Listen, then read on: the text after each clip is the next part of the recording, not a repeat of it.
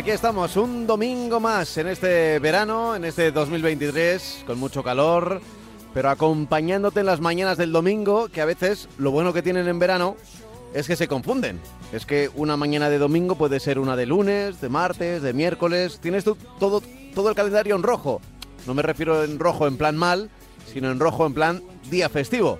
Eso puede ocurrir. A ver, no todo el verano, igual solo una semana, una quincena. Pero bueno, por si acaso, nosotros aquí estamos para acompañarte y decirte que sí que hoy es domingo y que por eso estamos en Marca Coches. Te habla Pablo Juan Arena. Y a mi lado, como siempre, radiofónicamente hablando, nuestro Francis Fernández. Hola, Francis. Hola, ¿qué tal, Pablo? ¿Cómo estás? ¿Cómo ha ido esta semana? ¿Bien? Bien, muy tranquila. ¿Tú eres de los que tiene todos los días Disfrut- festivos o...? o- Sí, sí, sí, la verdad es que sí. Lo que pasa que, bueno, ya, ya eh, sigo teniendo la, la idea del sábado y el domingo, pero sí, la verdad es que los días, eh, bueno, los domingos porque si hay carreras y hay deporte de- del motor, pues me, me- me- lo, lo diferencio muy bien. Pero si no, la verdad es que sí. eh, Para mí un lunes o un sábado, pues podría ser lo mismo. Sí, A- bueno. A, no ser, a no ser que- que tenga que estar en el programa, claro. O sea, te quiero decir ver, que pero- los pero- domingos pero- son diferentes un, poco por eso, porque estamos por en el programa. Pero, el pero, lo, pero lo demás, pues eso, pues, pues son unos días, pues eso, pues muy similares, el, el lunes o el sábado o el, o el viernes, ¿no? Vale, vale. Bueno, eh, de eso se trata también en verano. También es verdad que, que, por ejemplo, estamos recibiendo, y eso se nota, ¿no? Menos consultas, alguna hay. También esperamos a darle salida cuando haya más oyentes a partir de la segunda quincena de agosto, ¿eh? que ya más o menos un poco eh, se vuelve a poner todo en marcha, ¿eh? toda la estructura en marcha. Pero bueno, así estamos, así estamos. Sí, porque este, este verano está siendo salvaje, ¿no? El tema de la gente, vamos, ha huido de las ciudades, ha huido a sitios de vacaciones y bueno, yo creo que, que en el fondo llevamos tres años, como lo hemos dicho muchas veces, llevamos desde, bueno, más de tres años, desde, desde el 2019 de la pandemia, en el que todavía, todavía no hemos regularizado o, hemos, o no hemos normalizado nuestra vida. Y yo creo que la gente está deseando, y bueno, y este verano es una prueba, creo que es una prueba de ello, ¿no? Luego, luego, que, luego que hay crisis y esas cosas. Claro, también, efectivamente, sí, hay, hay gente que dice que estamos en crisis, que no reconoce un poco, ya no lo que diga uno u otro, un político u otro, sino lo que dicen en Europa. Yo creo que, que en Europa se está hablando un poco, se está hablando bastante de, de- de lo bien que vamos. Ya digo que, bueno, yo creo que los europeos son imparciales, eh, vamos, la Unión Europea es imparcial, pero vamos, como la gente tiene ganas de discutir y de negar la mayor, Eso siempre. pues entonces, bueno, Eso- pues ya digo. Pero vamos, que sí, efectivamente tienes tu razón, que vas por los sitios y tienes que pedir hora, en, hasta en una cafetería tienes que pedir hora. Sí, sí, hay cosas, hay cosas que, que no cambian, hay cosas que no cambian. Sí, en sí. fin, eh, lo que nos toca ahora, lo que nos toca ahora, por ejemplo, es hablar del motor. Vamos a hablar un poco de, de todo, pero oye, por ejemplo, de lo que está pasando en Europa eh, con los Bueno. coches eléctricos y, y los coches diésel. Bueno, déjame decir antes. De, de meternos en el continente europeo que si, que si alguien quiere participar en nuestro programa, ya te digo que, eh, bueno, por esto de las vacaciones lo estamos notando y también sabemos que si, por ejemplo, igual recibimos un mail ahora y te lo contamos la semana que viene, igual este fin de semana nos escuchabas porque era festivo y la semana que viene no, así que vamos a aguantar hasta, hasta la segunda quincena de agosto más o menos para ir eh, de nuevo. Vamos a ir recopilando correos electrónicos ahora durante el verano y luego ya, pues, eh, si tenemos que dedicar un programa especial solo, única y exclusivamente a consultas, e incluso abriendo el teléfono, pues lo hacemos y ya está, y no habrá ningún problema. Eh, dicho lo cual, ahora sí, en Europa llama la atención que ya los diésel van casi, bueno, no desapareciendo, pero desde luego se nota que son los primeros que van a sucumbir ante los Sí. eléctricos, ¿no? Hay, hay, hay que, hay que centrarnos un poco y hablar un poco de lo que es el mercado europeo. Es decir, no, no se puede generalizar, hay países con diferente tasa de motores diésel. Digo en Europa, descartando España. En España ya sabemos cómo estamos. Hemos estado con un diésel al 70%, ahora estamos con un diésel al 13,6%, pero bueno, ya ha cambiado mucho el panorama. Pero en, en Europa quizá no haya cambiado tanto, habrá cambiado más entre coches de gasolina y coches electrificados, porque el diésel nunca ha sido una, digamos, un, un combustible demasiado elegido, o sea, no ha sido, no ha estado nunca en los primeros lugares. En Alemania, en muchos países. ¿Por qué? Porque el diésel no ha estado nunca subvencionado. El diésel costaba casi igual que la gasolina en Francia, en, en, Alemania, en todos los países de Centro Europa. Y lo que y lo que pasaba es que eh, se compraban los coches diésel, pocos insisto, porque consumían menos, porque el ciclo diésel es mucho más eficiente en ese sentido, ¿no? Si te vas al norte de Europa, eh, los países escandinavos, pues menos, menos coches de, diésel. En fin, el, tema era diferente. Pero bueno, generalizando en el sentido de que juntamos todos todos los porcentajes de lo que de lo que se utiliza en Europa, de los combustibles que se utilizan en Europa, pues tenemos que la gasolina sigue siendo eh, el, lo más utilizado, el 37,3. Después tenemos los eh, híbridos, que son el 25,1 en Europa. El diésel el 14,8 y los eléctricos ya han subido hasta el 12,4. Estamos hablando de eléctricos puros. Entonces, ¿qué es lo que sucede? Bueno, pues que ya estamos viendo que de 14,8 a 12,4, pues hay una diferencia bastante escasa que puede decantarse a favor de los eléctricos en dos o tres o cuatro meses. Eh, en España las cifras pues somos diferentes y en ese sentido también se muestra en las cifras. En gasolina del 37,3 de Europa pasamos al 43,4, ahora nos hemos decantado más por los coches de gasolina. Los híbridos son el 25,1 y en España son el 30%. El diésel es el 14,8 eh, en, en Europa y el 13,6 en España, o sea, ha bajado, pero lo que sí es verdad es que los eléctricos son un 12,4 en Europa y un 4,6 en España. Eh, las razones, bueno, pues las razones son, son muchas y muy variadas. Eh, más poder adquisitivo en algunos países de Europa, más capacidad de comprar coches eléctricos, pero sobre todo, sobre todo yo lo que pienso es que hay muchas más facilidades para moverte con un coche eléctrico. Hay varias redes, Ineos, hay redes Tesla tiene un, una red enorme de, cargadores por toda Europa. Eh, la, las marcas se han unido, un, grupos importantes como Mercedes, BMW, eh, Renault, Peugeot, Stellantis se han unido para y Volkswagen se, se han unido para eh, lanzar una red de cargadores para todos sus vehículos. Digamos que eh, tampoco la, las administraciones en otros países se, se, han puesto las pilas, un poquito más que nosotros, pero tampoco mucho más. Pero lo que sí es verdad es que moverte con un coche eléctrico en Europa es mucho más sencillo. No, lógicamente, descartando la energía que puedas tú cargar en tu casa. ¿no? Eh, también la forma de vida es diferente. Nosotros vivimos mucho más en eh, pisos vivimos mucho más aparcando en la calle. En Europa, en Francia, en Alemania, en Suiza, la gente vive, vive más en casas unifamiliares que en, tienen su garaje, tienen su entrada para poder aparcar el coche y mucha más facilidad de eh, cargar un coche eléctrico porque pueden tener su propia toma particular. En España, con un tanto por ciento muy alto de coches que aparcan en la calle, es bastante difícil eh, recargar un coche eléctrico si no tenemos una red de cargadores muy importante. Es decir, España debería tener una red de cargadores mucho más amplia que en muchos países de Europa en proporción con el parque, porque eh, los coches los, los, dejamos en la calle y no los podemos, ya no que tengamos un garaje, sino que ni siquiera los podamos aparcar al lado de nuestra casa y podamos sacar un cable como puede pasar en una, en una casa unifamiliar o en una casa dosada. ¿no? Entonces, bueno, son sistemas de vida diferentes y en eso pues también mm, tiene que existir diferencias. Pero vamos, lo que sí es la noticia que me estoy enrollando es diésel un 14,8% y en los eléctricos un 12,4% en Europa, con lo cual es posible que los que este porcentaje cambien eh, para a favor de los eléctricos en unos cuantos meses. Uh -huh. Vale, bueno, pues eh, estaremos pendientes de, de, las ventas en Europa, porque a veces es un mercado que se diferencia mucho de, de, del nuestro, precisamente. Siempre la gran diferencia ha estado en la cantidad de coches diésel que se vendían en nuestro país, en, en, relación con los que se vendían en Europa, que eran muchísimos menos. Y, y, pero es un mercado al que cada vez nos estamos pareciendo más, porque los diésel ya van poco a poco desapareciendo por las amenazas de sanciones, por, por lo que sea, porque la gente también, bueno, ve que igual no hay tanta diferencia en la compensación, los filtros de partículas ya la gente va conociéndolos mejor y, y hay muchos que se dan cuenta que, oye, que un diésel, que yo hago trayectos de 10 kilómetros todos los días, eh, pues no es para mí, porque no le da tiempo al filtro de partículas a, calentarse y a, bueno, pues a, pues, quemar eh, todo. Ese, tipo de cosas al final van calando y, es normal pues que vayan cayendo en ventas Lo que sucede es que un poco, ya digo, que como el diésel no está tan...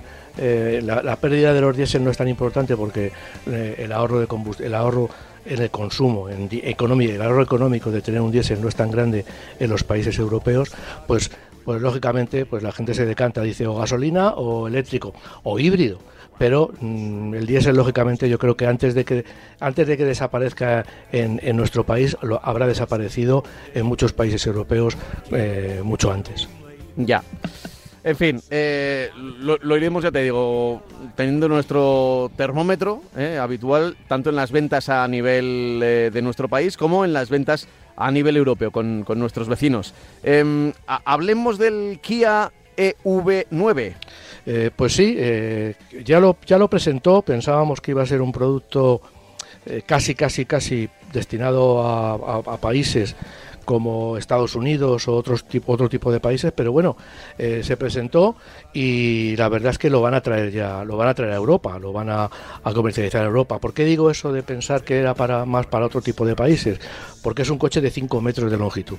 Es un coche totalmente eh, eléctrico, de, un sub de 5 metros de longitud, eh, preparado para cinco o siete plazos, en un plazas, perdón, en un interior eh, con una habitabilidad eh, muy generosa porque tiene 5 metros de longitud y prácticamente 2 metros de anchura, 1,98 entonces, bueno, pues lógicamente podemos pensar que si con estas dimensiones exteriores no conseguimos un, habitáculo, un, interior muy capaz, pues apaga y vámonos, ¿no? Tiene un maletero de nada menos que 828 eh, litros en la configuración para cinco plazas y bate también eh, eh, uno de los récords de capacidad de maletero para cuando llevamos siete plazas, con 333 litros. Estamos acostumbrados a que los coches generalmente cuando llevan siete plazas, pues el maletero se queda para, para meter una maletita de canto y poco más, porque se quedan en cubicajes, en capacidades de ciento y pico, 200 litros, 200 y muy poquitos litros como mucho, eh, y en este caso pues vemos que llegamos a 333, con lo que bueno, es un siete plazas eh, que en, el que, en el que vamos a poder eh, no viajar prácticamente con lo opuesto. ¿no?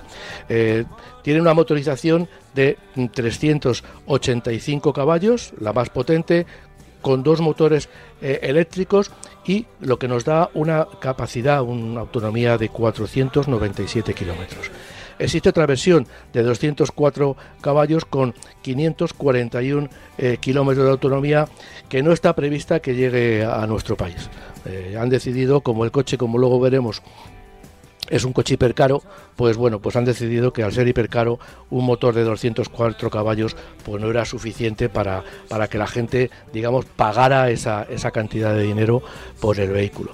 Eh, su estilo, la verdad es que llama la atención, es, yo diría que es casi casi lo que hace 10 años era un prototipo, un coche concepto, ¿no? Es un exterior, la verdad, original y para mí espectacular, ¿no? Tiene sistema de conducción autónoma de nivel 3 eh, aunque no estará disponible eh, en España. Eh, va a estar disponible en algunos, en algunos países europeos. Lleva todos los sistemas de seguridad conocidos, lleva una larga lista de, elementos de, seguridad, incluido, por ejemplo, un sistema de reconocimiento de ciclistas y un limitador de velocidad en función de la vía. El, coche puede, vamos, tiene por supuesto lector de velocidad, lector de límites de velocidad, de señales de tráfico y cuando lee un límite de tráfico, pues puede, si nosotros lo tenemos conectado, limitar nuestra, nuestra eh, velocidad, eh, ajustarnos a esa velocidad. Eh, si ya digo, todo esto, por supuesto, a elección del conductor.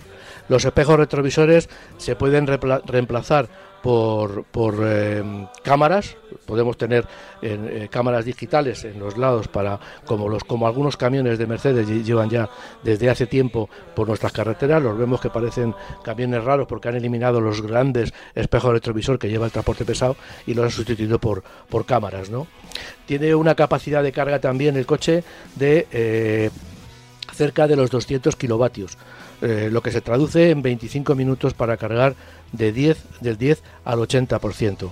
Eh, la limitación básica, aunque tiene esa capacidad, eh, estas cifras las proporcionan eh, esa carga de 25 minutos cuando tenemos un cargador de 160 kilovatios hora. Es un, una, es un chute enorme de, corriente que no es muy normal tampoco, salvo en algunas marcas importantes y sobre todo en casa no vamos a poder tener un cargador de este tipo. Se ofrecerá en octubre por un precio aproximado de nada menos que 85.000 euros. Es un precio aproximado porque todavía no está fijo, más o menos es haciendo unos cálculos de lo que va a valer, de lo que vale en, algún otro país. Eh, desde luego se va a situar en este sentido, se va a situar muy cerca de los coches de su estilo más caros del mercado, en, refiriéndome evidentemente a subeléctricos. Hay otros coches más deportivos firmados por Audi, firmados por Porsche, que eh, valen más, valen bastante más que este coche, ya que superan los 100.000 euros de precio. ¿no? Pero bueno, es una es un coche ya digo que sorprende, me sigue sorprendiendo la capacidad que tiene eh, Kia y el grupo Hyundai de sacar coches llamativos y coches tecnológicamente muy avanzados. Quizá es una marca que eh, tarda, es uno de los grupos que tarda menos tiempo en amoldarse a las eh, exigencias técnicas que van creciendo y van naciendo eh, poquito a poquito en el mercado. es una marca que ya digo, un grupo que, tiene esa capacidad de enseguida que hay una nueva incorporación al mercado, enseguida ellos lo plasman en sus vehículos. Y este Kia EV9 a la hora de analizar su tecnología es un ejemplo de ello. Vale, bueno, pues eh, apuntado este, este Kia Em, bueno, como idea general de este 2023 y del 2022, desde el cambio que es muy importante siempre para una marca, el cambio de logo, que ha sido bastante criticado, por cierto. Eh, antes tenía, porque antes tenía uno que no era especialmente, no, estaba especialmente pasado, no se le veía especialmente eh, antiguo. Eh, que era bueno una, una especie de elipse eh, donde estaban las letras Kia, una, elipse tumbada, un ¿vale? Óvalo, un óvalo, sí, un óvalo, un casi como óvalo como el de Ford y tal. un óvalo apaisado en el que se veía ahí las letras de Kia. Bueno, ha pasado a, uno que es más moderno, incluso más complicado, eh, de, para muchos, hay algunos que no ven dónde están las letras Kia cuando se pone el fondo negro ¿no? sobre, sobre un color eh, pero, pero bueno, el, caso es que ha sido una decisión estratégica y entiendo que por ahí va a tirar la marca, ¿no? Eh, cuando cambiamos un logo, pues corremos. Pero, pero es que han cambiado pues no solo el logo, sino también los diseños de los coches también van un poco hacia, hacia eso, ¿no? Hacia ser un poco más. Sí, menos redondos y más, más, más cuadrados, con líneas más rectas y ángulos más rectos. Se ve, se ve claramente en este coche que yo creo que va a marcar un estilo de aquí a futuro en lo que es el, diseño de los nuevos representantes de la marca. Vale. Eh, lo, iremos viendo. esto no, va a costar mucho tiempo cuando, cuando sepamos qué, va a pasar con Kia. Bueno, hemos hablado del Kia, no me quiero entretener más, que luego, que luego nos dicen que nos paramos. enrollamos mucho. eso es. Eh, a ver, nuevas marcas chinas que llegan a nuestro mercado. Pues Pomoda y Jaeco. Pues sí. Eh, la verdad es que suenan raras, tiene lógicamente una, un nombre, una denominación que les sonará muy bien a los chinos, pero que a nosotros pues nos llama un poco la atención, ¿no? Eh, bueno, Omoda y Jaeco pues llegan a España, eh, son forman parte del grupo Cherry, que es el décimo la décima, el décimo grupo automovilístico de China. Y decir eso es decir que es un grupo muy grande. Llegan a nuestro país eh, con estas dos marcas, el grupo Cherry, se puede decir que llega a nuestro país eh, comercializando estas dos marcas. Primero van a desembarcar, están desembarcando en Canarias, o Moda va a desembarcar en Canarias. Eh, para en, el, mismo trimestre que, que desembarque en Canarias, vía un importador, evidentemente, pues lo van a hacer en el resto de España, en la península y Baleares y también eh, Ceuta y, Melilla. Eh, adelantándose con la noticia de que el grupo Cherry mm, eh, pretende utilizar también la planta Nissan está en negociaciones para utilizar la planta Nissan de Barcelona para producir hasta 50.000 coches, lo cual es una noticia muy importante porque ya se sabe que Nissan cerró, dejó de producir en la zona franca de Barcelona, esas instalaciones han quedado, mm, digamos, inutilizadas, la marca Ebro las ha, eh, utiliza una parte de ellas para fabricar eh, sus productos. Primero ha, ofrecido un pick-up eléctrico, luego va a ofrecer otro coche. No sabemos con qué cadencia, porque todavía el, tema está, se presentó en el Salón de Barcelona, el tema está eh, muy verde todavía, pero lo, mismo, por ejemplo, que esta posibilidad. Pero bueno, cuando el, agua eh, suena, pues hoy es, es, importante, ¿no? tener una marca china, Cherry, que dentro de su dentro de toda la marca del grupo pues quiere implantar una producción de vehículos en zona franca de Barcelona en unas instalaciones que ya están hechas para eh, producir eh, no se sabe todavía el modelo porque tiene muchos no solamente tienen estas dos marcas tienen también más marcas y más modelos por supuesto. Lo que bueno lo que ya digo que, que, ayudará mucho a su instauración en España a, tener precios eh, competitivos porque lógicamente nos ahorramos un precio del transporte muy alto y lógicamente también, pues bueno, pues serán una, deberían ser uno de los modelos favoritos ya que están fabricados dentro de nuestro país. El Omoda 5, eh, que es uno de los primeros coches, ya digo, que van a traer, es un sub de 4,4 metros con un frontal eh, bastante llamativo y un sub prácticamente de, o sea, de subconvencional, no aporta, digamos, mucho ni, ni, ni, línea original ni diseño original eh, a, la, a, la, categoría. Eh, en su interior, pues tiene un diseño fluido, un diseño minimalista, que, bueno, y, y, se anuncia con un interior muy habitable. Eh, de entrada se va a ofrecer con un motor de 1,6 litros y 197 caballos. En este caso tienen motores todavía animados por eh, motores térmicos. Eh, es un motor sobrealimentado de gasolina y va unido a un cambio automático de doble embrague. Más adelante se aumentará la oferta eh, con una versión eléctrica, estoy hablando de Omoda, una versión eléctrica de 204 eh, caballos con 450 kilómetros de autonomía. Parece que estos 204 caballos y, los 400 kilómetros de autonomía son dos de las cifras que más se están eh, repitiendo en todos los coches eléctricos que últimamente se están presentando.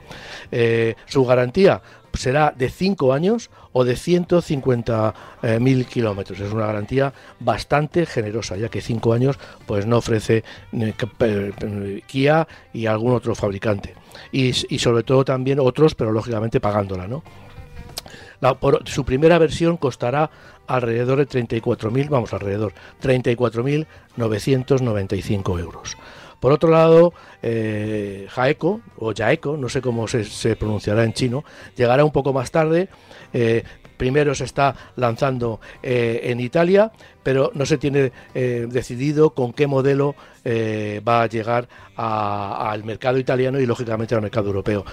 tiene varios modelos, tiene un sub J7 de 4,5 eh, metros y tiene eh, un, el J9 de 4,8 metros. Este, el primero se ha presentado eh, en Italia, pero no, no, no, no se tiene todavía precio. Llegará a Italia con dos propulsores, uno de 1600 de 197 caballos y en 2024 hará, su, hará su presentación un híbrido enchufable a base de un motor de 1,5 litros eh, turbo y otro eléctrico con una autonomía de 100 kilómetros, es decir, un híbrido enchufable de gran autonomía. Eh, se espera que se ofrezca en el, mercado italiano y también en el mercado eh, español, ya veremos a ver los precios, pero vamos, en el mercado italiano se espera que se ofrezca por un precio alrededor de 40.000 euros la versión de gasolina. O sea, no va a ser un coche barato, es una marca que sobrepasa el nivel medio de acabados y el nivel medio de, de, precio, vamos, de, de dotación y lógicamente de equipamiento y lógicamente pues tiene un precio eh, elevado ¿no? entonces bueno pues eh, estas dos marcas digamos que llegan al llegan van a llegar al mercado europeo ya están en el mercado europeo pero tienen que presentarse, tienen que instalarse ya en España y de momento en nuestro país llegarán al mercado canario vía un importador particular para luego pasar al resto del país.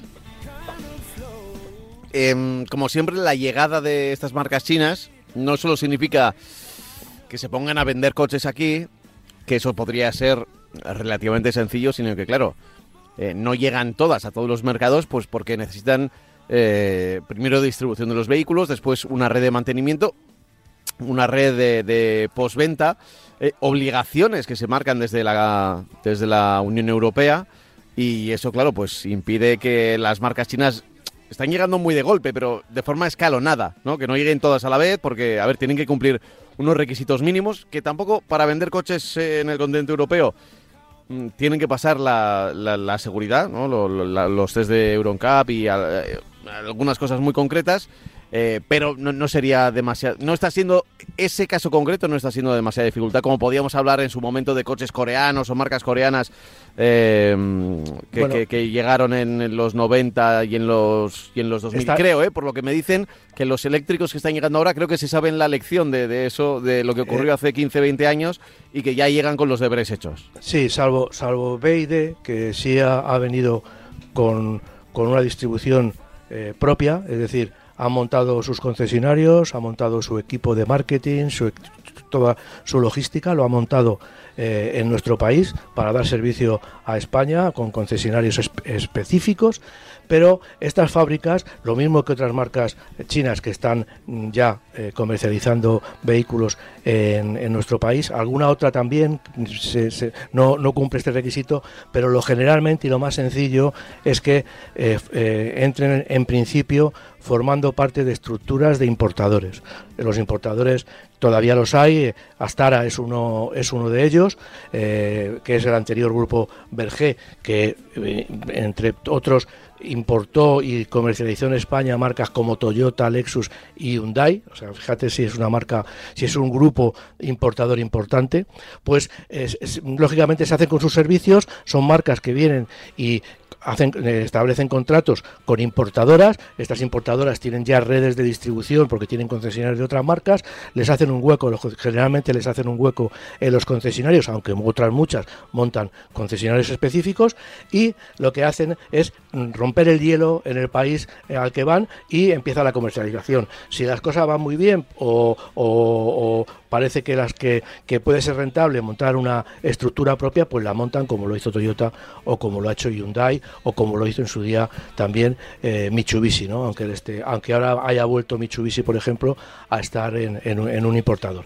Pero ya digo eh, que, generalmente los chinos, todas las marcas, marcas que llegan a, Europa y a España, pues se hacen con los servicios de un importador que ya tienen una estructura montada y no les obligan a eh, hacer inversiones sobre un proyecto, sobre un estudio económico que no les va a decir, no les, no les asegura qué cantidad de vehículos van a vender. Y lo que puede ser rentable para un importador eh, puede no serlo para eh, una, una marca concreta porque lógicamente la inversión es mucho mayor. Claro, claro. Bueno, a ver, son cosas casi casi que, tendríamos que estar muy muy acostumbrados, ¿no? Ya de, pensar que, que si vamos a recibir eh, unas marcas que son tan competitivas en cuanto al precio, porque llegan desde un mercado chino, pues nos tenemos que acostumbrar a que, bueno, tienen, tienen que pasar aranceles hasta que, hasta que puedan eh, poner factorías en el continente europeo, que, que, si la cosa va bien yo entiendo que llegará el día, como hemos visto con, con otras marcas de Japón y de, y de Corea. Bueno, pues eh, veremos, pero como siempre, eh, Francis, paciencia y nosotros domingo a domingo será cuando lo vayamos comprobando. ¿eh? Eh, a ver, eh, más, temas que tengo por aquí. Em, aparte de estas nuevas marcas chinas para Europa, tenemos que hablar del Nissan Arilla, ¿no? Eh, Arilla, sí. Nissan es una de las marcas, bueno, que, no vamos a conocer de, de Nissan. O sea, es una marca pues que aunque sea eh, su origen japonés, pero ha estado involucrada en el mercado eh, nacional desde tiempos inmemoriales, con, esa factoría que, comentaba de eh, Nissan en Zona Franca y también otra de furgonetas en Ávila. O sea que Nissan ha estado muy presente como productor, como en nuestro país. ¿no? también Nissan en su momento y junto a Renault pues fue una eh, marca que puede presumir de, de haber comercializado y producido y desarrollado de las primeras vehículos eléctricos. Todos nos acordamos de, de, los, todos los, los eh, coches diésel, diésel perdón, eléctricos que ha comercializado eh, la marca. Desde hace algunos meses tiene la oferta el Nissan Arilla. El Nissan Arilla es un subeléctrico de 4,60 metros de longitud, es un coche pues bastante grande, eh, quizá las fotos, lo mismo que al Subaru Solterra, pues no le hacen demasiada justicia en este sentido, porque parece un coche más pequeño de lo que es. 4,60 metros es una medida ya para nuestro mercado bastante grande. Eh, está dentro de lo que podríamos hablar de eh, subeléctricos de tamaño eh, medio alto, ¿no? de tamaño medio grande. Tiene una gama muy completa y diversificada para ser un eléctrico puro. Generalmente las los coches eléctricos, pues mm, mm, hay excepciones, pero no se caracterizan porque ofrezcan dentro de, la gama de un producto, de un coche determinado, una gama de motores o de acabados muy amplia. La lista de posibilidades es bastante pequeña, por lo menos de momento. Eh, ahora mismo el Arilla digo que tiene una gama muy amplia porque se ofrece con motores con potencias de 218, 242, 306 y 394 eh, caballos. Puede tener dos, eh, podemos elegir dos baterías de diferente capacidad y tracción delantera o total para eh, no para todos los motores, pero sí para algunos. Puede, podemos tomar o la, tracción total o la tracción delantera. Además, todas estos, eh, estos, estas posibilidades que hemos dicho, pues se combinan con tres niveles de equipamiento. Con lo que esta eh, disponibilidad ahora mismo en España se ofrecen hasta nueve versiones diferentes de la arilla. Eh, su maletero es limitado, entiendo yo, para, para medir 460 metros, tiene 468 litros en los de tracción delantera y solo 415 en los 4x4, que utilizan un segundo motor eléctrico para cumplir esta función. Siempre, por regla general, la tracción total se consigue a base de un segundo motor eléctrico situado en el eje posterior. Eh, los tiempos de carga van desde las 10 horas en un enchufe de 7,4 kilovatios, más o menos el que podemos tener en casa sin muchos problemas, hasta las 3,5 horas en un enchufe de 22 kilovatios hora. Para la batería más grande, ya he dicho que hay dos baterías, para la más grande los tiempos van desde 13,5 a 5 horas. Estamos hablando de autonomías que fluctúan entre los 404 kilómetros y los 536. Evidentemente, cuanto más potencia, pues mm, es eh, menos autonomía, porque aunque tenga baterías más grandes, también tiene mayor consumo de electricidad. Los precios van desde 47.700 euros a los 69.220 euros. Ya digo que no solamente el coche son estos cuatro niveles de potencia, eh, sino también un elevado equipamiento, una, elevada conectividad y eh, una excelente eh, puesta en escena, un excelente acabado y una excelente calidad de materiales. ya digo que Nissan ha sido la pionera en coches eléctricos en, en, nuestro país. Uno de los pioneros, el, otro fue Renault, eh, y ahora y, y, ahora pues eh, Nissan sigue manteniendo una gama eh, de coches eléctricos y electrificados muy interesante. El Ju, por ejemplo, es uno de los coches más vendidos de nuestro país y ahora pues se ofrece con tecnología Renault para las versiones electrificadas. Bueno, pues eh, es eh, la opción, como siempre, eh, de, los, de, lo que te estamos contando, de, los coches, de los nuevos modelos, que en este verano ya nos permitirás que estamos un poco, a veces, sacándolo de manera temporal. No justo han sido noticia esta semana, ni, ni mucho menos. No, bueno, el Arilla eh, no, efectivamente, hace unos meses que, ha salido, pero lo que sí me ha parecido bien es darlo porque ya se, se conocen los precios y muchas veces quedaban flecos en la gama por, eh, por asegurar. Ahora ya tenemos toda la información completa. Las marcas, evidentemente, cuando, cuando lanzan un producto, pues dan, eh, lo hemos dicho muchas veces, que no hay precio, que no hay potencias, que no hay esto, no hay lo otro, porque las marcas, evidentemente, no dan toda la información al principio, sino que se lo van guardando para que los impactos sean eh, mayores. Pero bueno, la arilla hablamos en su momento cuando eh, se definió el coche, pero se definió con unas, digamos, unas características más escasas de lo que ahora ya, ya tiene, sobre todo, pues que ya sabemos gama completa, acabados y sobre todo el precio. Eh, sobre todo que es una de las cosas a ver, dentro, dentro de lo que cabe, más, eh, más importantes, que siempre nos dicen los oyentes. No, oye, pero esto, esto cuánto, esto cuánto sale, ¿no? Sobre todo, efectivamente. Dicen ¿Cuánto va a salir? Hay dos aspectos importantes. Uno es el estilo del coche, que si no les gusta a, nuestra pareja, pues seguramente no lo compraremos. Y otro, el, color y, el, y por supuesto, o sea, el estilo de coche, el color y sobre todo también al final el precio, que eso sí que es una barrera, digamos, eh, insalvable. O sea, no eh, hay, hay, coches, este coche, por ejemplo, pues bajo mi punto de vista, es un coche bastante, bastante caro. Entonces, bueno, hay barreras que son superables, pero otras que bajo mi punto de vista son insuperables si no tenemos un buen respaldo económico.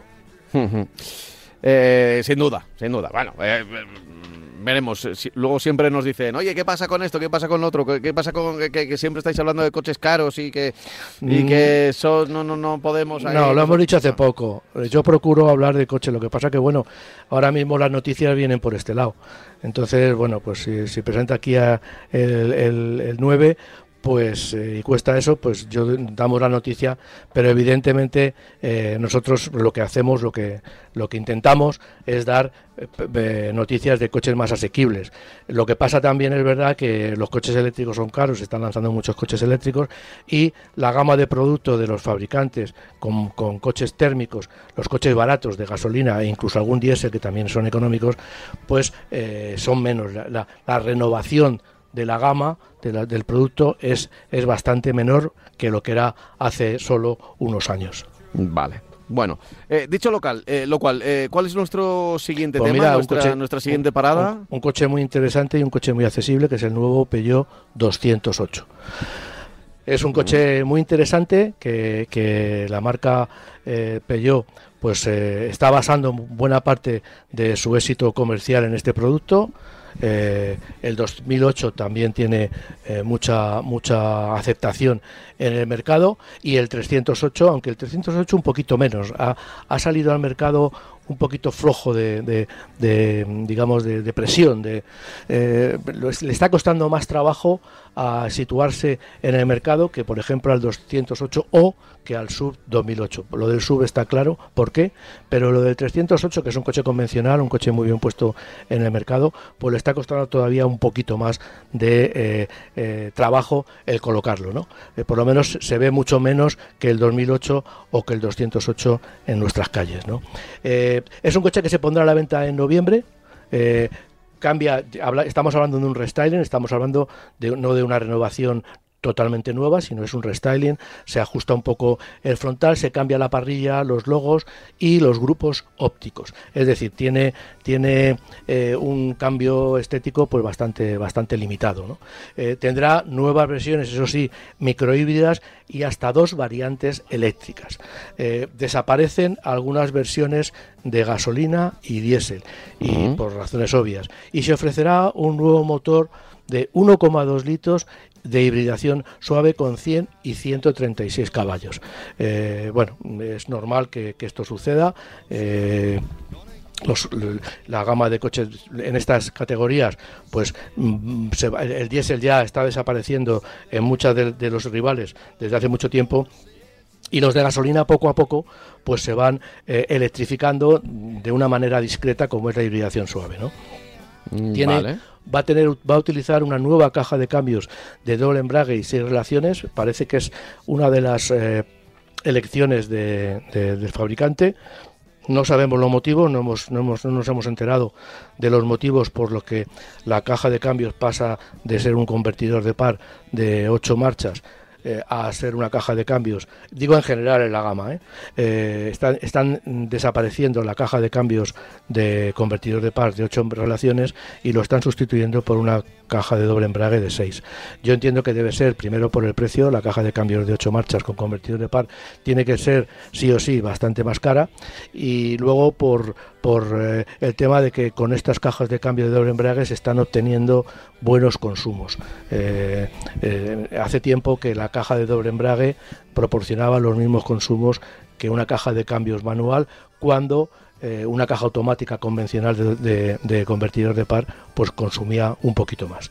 El, E208, e o sea, la versión eléctrica, eh, va a tener una nueva versión de 156 caballos, es decir, va a subir la potencia de esta versión eléctrica con 400 kilómetros de autonomía, aunque va a seguir vendiendo, va a seguir comercializando Peugeot en este 208 la caja de cambios, la, perdón, el motor eléctrico de 136 eh, caballos.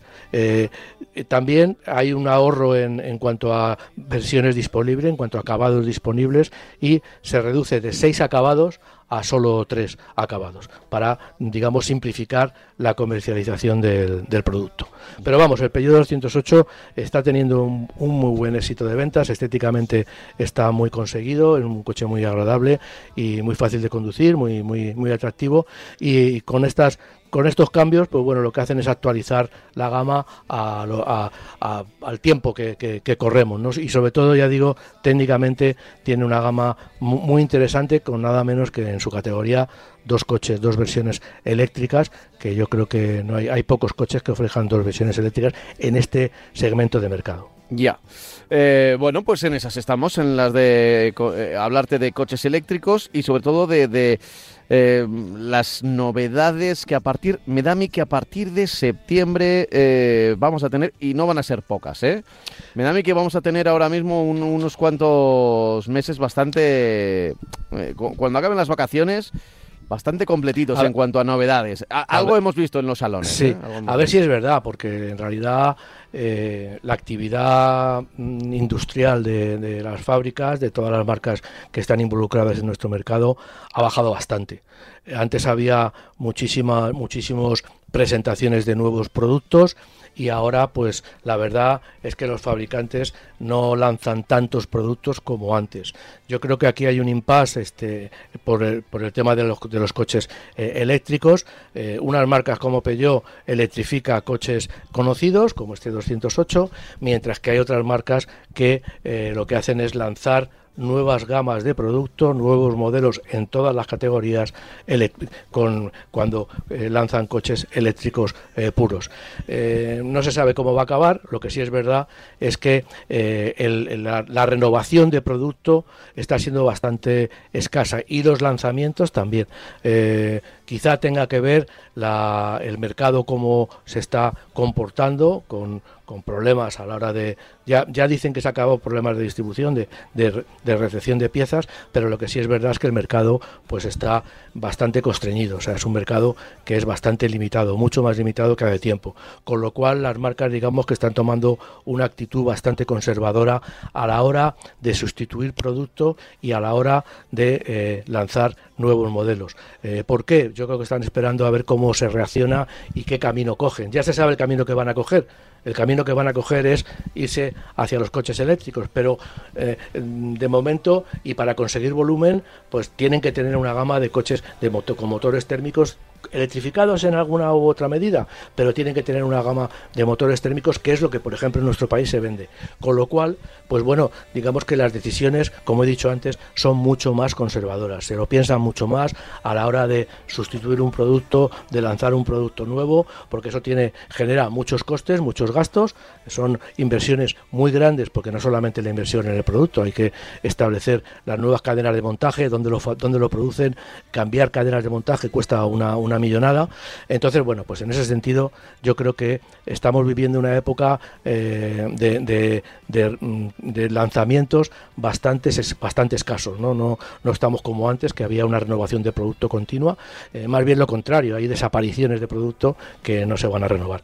Entonces, bueno, por eso yo digo que eh, estamos viviendo un impasse, un momento, un periodo de transición entre lo que era y lo que va a ser y lógicamente pues aquí hay marcas atrevidas como puede ser Estelantis con muchas gamas y metido en un negocio de muchas marcas y otras marcas que, que se lo piensan mucho a la hora de hacer inversiones y lanzar productos. Y ahora es turno, Francis, para hablar del Alpine. Sí, Alpine es una marca que ha entrado hace poco tiempo en el mercado, de la mano evidentemente de Renault. Eh, fue un modelo de, Renault en su modelo, el Renault Alpine. Eh, ahora están vendiendo el A110, que es un coupé deportivo que ya ha vivido, digamos, la no renovación, pero sí la incorporación de varias, de varias mecánicas diferentes. Y eh, la marca anuncia que no se va a quedar ahí, que van a ser siete nuevos modelos hasta 2030. Evidentemente serán eh, todos electrificados. El primer vehículo que se espera es el A290, que va a ser un urbano derivado de lo que va a ser también el R5 eléctrico, un prototipo que se ha presentado y que la marca y que la NORA ha confirmado que, que se va a, va a renacer como vehículo eléctrico. Para 2025 llegará un deportivo, un sub o un crossover deportivo que todavía no se ha definido. Puede ser un sub en, el amplio sentido de la palabra o un coche que esté a medio camino entre un coche convencional y un sub.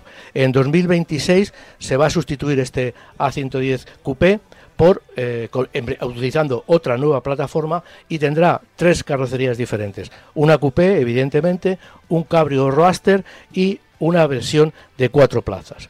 Y para el segmento D y E se desarrollarán modelos eh, sub para entrar en mercados como Norteamérica y Asia. Eh, la marca está presente, ha estado presente, estuvo presente en, Estados Unidos durante mucho tiempo con un derivado del Renault 11, que todos recordamos, que, del que incluso se comercializaban versiones descapotables en, en Estados Unidos y lógicamente, bueno, pues se retiró del mercado, ¿no? Eh, con el tiempo, pues lógicamente se retiró del mercado. Vuelve, quiere volver al mercado eh, americano, quizá norteamericano, al mercado norteamericano, estadounidense, quizá viendo eh, la aceptación que está teniendo que, o que va a tener el grupo Estelantis, que piensa desembarcar en, en, Estados Unidos con, algún tipo de producto. Lo que bueno, lo que puede ser interesante también para Renault para abrir nuevos, nuevos mercados, ¿no? En un mercado evidentemente tan interesante como el, como el americano, el norteamericano. Vale, el, el, el, Alpine que, bueno, lo, lo, conocimos hace unos años. Eh, la estrategia de Renault, gracias a su llegada a la Fórmula 1 y de la mano de Fernando Alonso, y de la mano de Fernando Alonso, que eso evidentemente en nuestro país dio bastante eh, fue como un tirón muy, muy fuerte. Es verdad que deportivamente las cosas quizás no fueron como se esperaba, ¿eh? como, pero todo lo contrario más bien.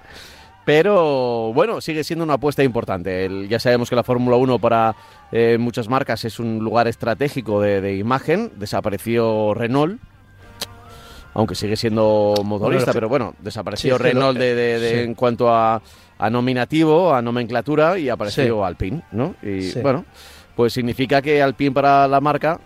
Mira, em, creo que habíamos hablado la semana pasada de, de, Cupra, ¿no? Y habíamos dicho, no, hay, hay Cupra, hay, apellidos, hay apellidos que se convierten en marca. Y dijimos Cupra, dijimos DS, pues Alpine es lo mismo, claro. Es lo mismo, sí, efectivamente. Eh, eh, mm, tuvo Renault Alpine eh, o Alpine Renault, que se han utilizado de las dos maneras, pero ya digo que sí, efectivamente, Alpine es un nombre muy definido como perteneciente a la marca eh, Renault y lógicamente pues bueno lo utilizan de una manera o de otra. En este caso con el cambio a los coches eléctricos, pues han decidido que Alpine tiene que tener una gama amplia, una gama completa de coches y sobre todo lo más importante es que sea lo que sea, sean como sean sus productos, sí le van a dar o le van a proporcionar un toque deportivo a toda esta gama. Es decir, si existe, si existiera, que no se sabe todavía, un producto similar en la gama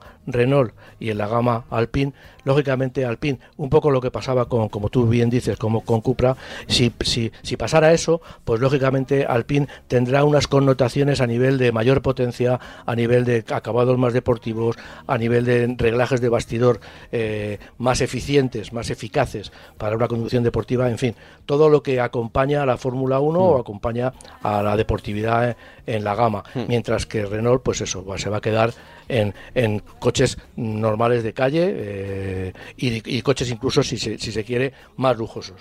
Oye, eh, como nos quedan justo cinco minutos para decir hasta Sí. la próxima, tengo Sí. por aquí un correo electrónico que, que llegó a fin de mes, dice que se va a mudar. eh, venga, vamos a leerlo, vamos a leerlo. Eh, dice, buenos días, Pablo y Francis. Eh, ante todo, muchas gracias por su programa, realmente muy interesante. Vivo en Barcelona y me voy a mudar al País Vasco. La duda, problema que se me presenta es la siguiente. Actualmente tengo un Audi eh, A3 G-Tron matriculado en diciembre de 2019 con 58.000 kilómetros, que es una maravilla. Dice, tengo tres gasolineras de gas eh, a menos de 5 kilómetros de radio de mi domicilio, con el ahorro que me supone y con eh, lo bien que funciona el coche en todos los aspectos. En la zona del País Vasco que voy, la gasolinera de gas más cercana está a 30 kilómetros de donde vivo.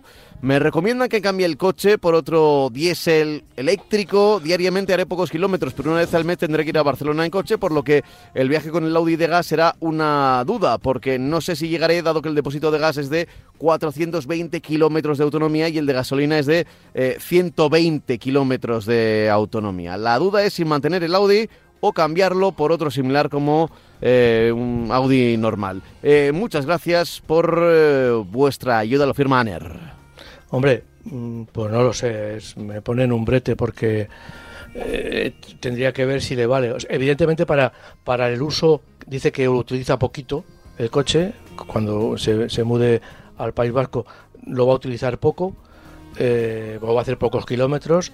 Yo creo que aunque esté a 30 kilómetros la, la- el tema del gas, pues le puede seguir sacando partido. Y es un coche interesante, ¿no? Otra cosa es cuando quiera ir a Barcelona, no sé cuánto, ahora mismo de cabeza no tengo los kilómetros que hay, estamos hablando Bastantes, de, bastantes. de 500 kilómetros, Sí, un poquito más. ya, pues entonces con eso, con eso no va a llegar. Lo único que sí le, le digo es que a lo mejor puede llenar el depósito de gasolina. Hombre, vez. también, también se me ocurre. eh, es verdad que, que en el País Vasco igual tiene a 30 kilómetros el, pero de camino. Entre País Vasco y Barcelona me extraña mucho que en Zaragoza, por ejemplo, no haya eh, no, no haya un, un lugar de paso en el que ¿Cuántos- pueda haber eh, gas ¿Cuánta- natural. ¿Cuánta autonomía ha dicho que tiene de, de gasolina? Eh, mira, lo tengo por aquí. eh, la gasolina es 120 y el de gas 420. Hombre, son, son 540 kilómetros, 540 kilómetros seguramente no le da, pero con que llene otra vez la gasolina a 120 kilómetros podría llegar. Evidentemente también tú tienes razón en lo que dices, que seguro que, que si lo mira, pues en, en- todo el camino, pues seguramente, y sobre todo llegando a Barcelona, sobre todo yo entiendo que tiene que haber algún surtidor de, de, de- de gas, de gas natural. Es una decisión particular, porque, eh, y digo yo esto porque, claro, el coche lo va a vender, tiene una depreciación, si está bien, pues es una tontería venderlo, digamos que es un mal negocio venderlo, los coches han subido mucho y el nuevo le va a costar, si quiere uno, otro a tres, le va a costar bastante más dinero que lo que le costó el suyo, pues eh, es una situación complicada. Eh, para mí lo ideal sería buscar gasolineras en la carretera, en el camino hacia Barcelona y si no repostar, repostar gasolina para eh, mantener la inversión, porque claro, es un coche relativamente nuevo y con lo que han subido los coches, lo mismo ahora le van a dar poco por el suyo y le van a cobrar mucho por el nuevo, aunque sea el mismo coche. Ya. No sé, tiene que, tiene que, que estudiarlo. Yo, yo sinceramente haría todo lo posible por quedarme con el coche Sí. si está tan satisfecho. Aguantarlo, está satisfecho. Claro. Es verdad que, claro, es que tiene dos depósitos. Si el gas natural es Ya, 420, la ya. gasolina es 120. Igual en el día a día con gasolina te, te da, pero eh, eh, Yo, yo, es, creo es que- una pena que, que gas natural, que era una alternativa más... eh, menos contaminante, menos Sí. contaminante, no, no aparecía el petróleo por ahí. Eh, hay que recordar, por cierto, que la denominación gas natural fue de los propios que trajeron el gas natural, o sea que en realidad es un, es el, eh, podrían haberle llamado metano directamente o, o cosas así. Eh, sí. Lo de natural que queda casi como ecológico, pero bueno, que, que- que sigue siendo un, un gas, eh, bueno, no es tan contaminante por todo el proceso como el petróleo, pero bueno, está ahí, está ahí. No. El caso es que hay muy poquitas gasolineras de, este, de este tipo, entonces Pero claro, yo- pues cuando se muda tiene el está problema. clara. Puede probar hacer el viaje, el primer viaje, hacerlo un poco así a la aventura, echando gasolina, tiene 120 kilómetros, y después, pues tomar decisiones, ver cómo está el mercado, ver cómo está la gasolinera, si hay alguno con gas natural, si, si llegando a Barcelona tiene también gasolineras con gas natural, que yo entiendo que sí, porque yo creo que Mm. Barcelona está bastante más desarrollado Entiendo que, que- que el País Vasco en ese sentido y bueno y, probar a ver y si no bueno pues hacer la inversión económica pero claro yo entiendo que, que no va a ser un negocio redondo Intentaría aguantarlo. Yo no sé si. Claro. A ver, a 30 kilómetros es verdad que es demasiado para ir a repostar, pero bueno, 30 kilómetros son 420 de autonomía. Claro, también depende. eh, a ver, Depende. nosotros aquí en Madrid vamos de Pozuelo a un sitio, Las Rozas, o tal, y bueno, son 30 kilómetros ya. Sí, pero sí, claro, sí. igual en un sitio como País Vasco, eh, o si vives en un pueblecito, 30 kilómetros es como alejarte muchísimo. Ya. Aunque sea la misma distancia, ya me entendéis, ¿no? Que sea la misma distancia, no es lo mismo en, la- en una gran ciudad que, que igual de paso puedes hacer otras cosas, la compra o puedes pararte en... Bueno, eso es en eso fin, es. eh, lo tenemos que dejar aquí porque se acaba ya nuestro tiempo, pero Francis, la semana que viene estaremos de nuevo contándote aquí todas las aventuras y desventuras del mundo del motor. Así que te emplazo hasta la semana que viene. Volveremos a hablar de coches, ya sabéis, en la radio de 10 a 11 de la mañana los domingos y también en, en podcast buscando marca coches en cualquier plataforma de audio. Un abrazo bien fuerte, Francis. igualmente Chao, hasta chao. luego Sing, sing.